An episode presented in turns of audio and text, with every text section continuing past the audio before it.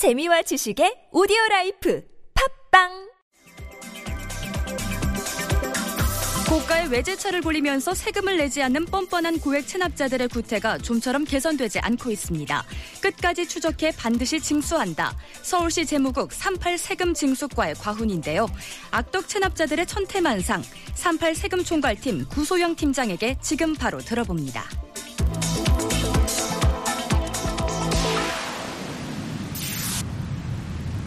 네, 구소영 팀장 바로 연결하겠습니다. 여보세요. 네, 안녕하세요. 예, 안녕하세요. 어, 관련 그 자료를 보니까 체납자는 486명인데 이들이 그 소유한 외제차는 549대다 이렇게 나왔던데요. 맞는 데이터입니까? 아, 요게 조금 네. 데이터가 조금 잘못 저희가 예. 이제 어, 홍초로 이제 의원님께서 네네. 자료를 이제 제출한 거를 가지고 이 자, 언론에 이제 보도 공개가 됐는데요. 예.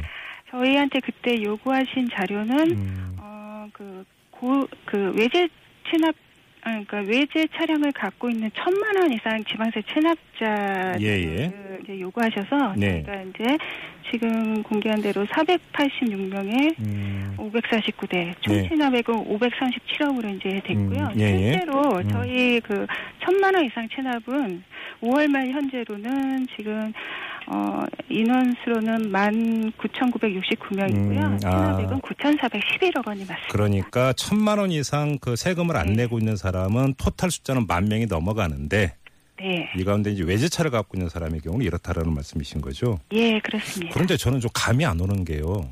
네. 천만 원 이상의 세금을 내려면 어느 정도 갖고 있어야 되는 겁니까? 소- 팀장님? 아, 천만 원 이상의 이게 이제 물론 그 세금 안 낸 누적액인 거죠. 천만 원은 기준은.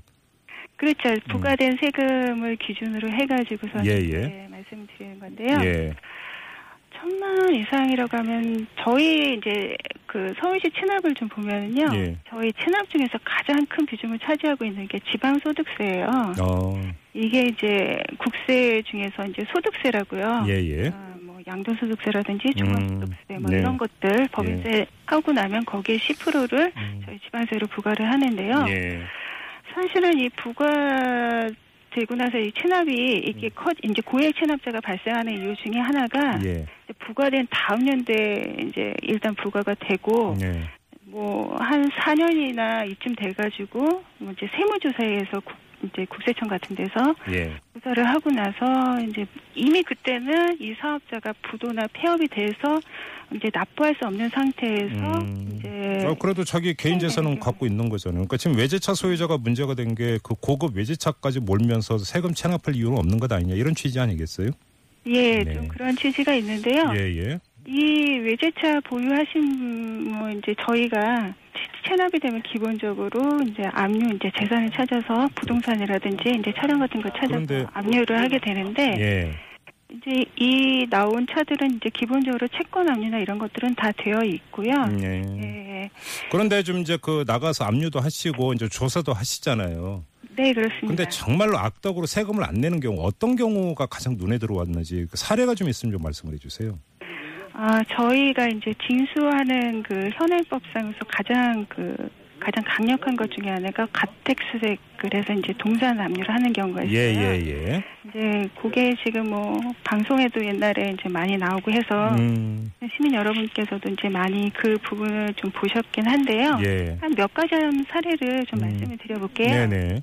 어, 저희가 이번에 그 3월에요. 네. 이제 저희 가택 수색을 이제 나 갔을 때 이제 네. 김모 씨라고 계신 분이 예, 있어요. 예. 어, 그분은 이제 지방소득세를 한, 그 뭐, 여러 가지 해서 한 음. 21억 체납이 있었는데, 세금 21억이요? 오, 예. 예, 예. 그, 그러니까 과거 자신이 운영한 법인 명의 네네. 5층짜리 부동산 매니층, 복층 주택 이제 거주하고 있었고요. 네. 제가 조사를 해보니까 배우자 명의로 송파구에 상가 수십 채하고 사업장 이런 것들을 소유하고 있는데도 오, 납부를 안 하시는 거예요. 예. 그래서 이제 저희가 지금 말씀하신 네. 아택수색을 법인 명의 5층 거주지 이제 방문을 해가지고 예. 해보니까 이제 와이프가 계시는 거예요. 네. 그러니까 이제 우리 남편은 재산도 없고 제주도에 가서 지금 없다고 해서 예. 아, 저희가 그래서 이제 이때 가택수색을 해보니까 예.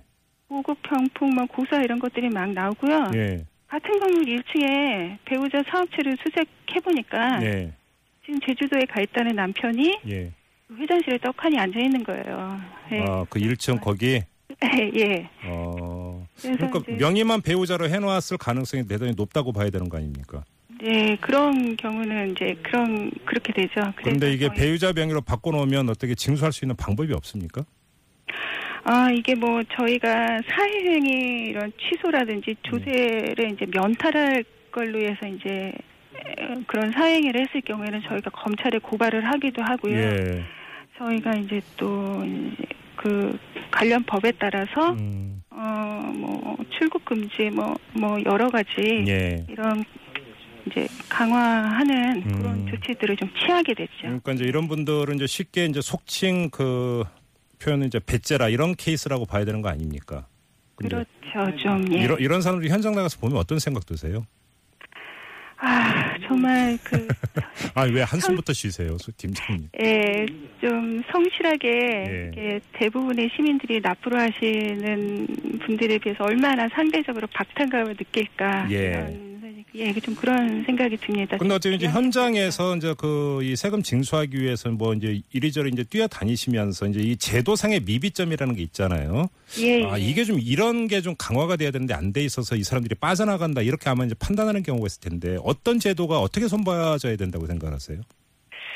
뭐 여러 가지 부분이 있고 예. 좀 많이 개선되어 가고 있는 부분도 있어요. 예. 예를 들면은 이제 어, 고액 친합자들 같은 경우에는 지금 명단 공개를 하고 있거든요. 네네. 3만 원 이상짜리 명단 공개를 하고 있는데 이게 기준 금액이 천만 원 이상이죠?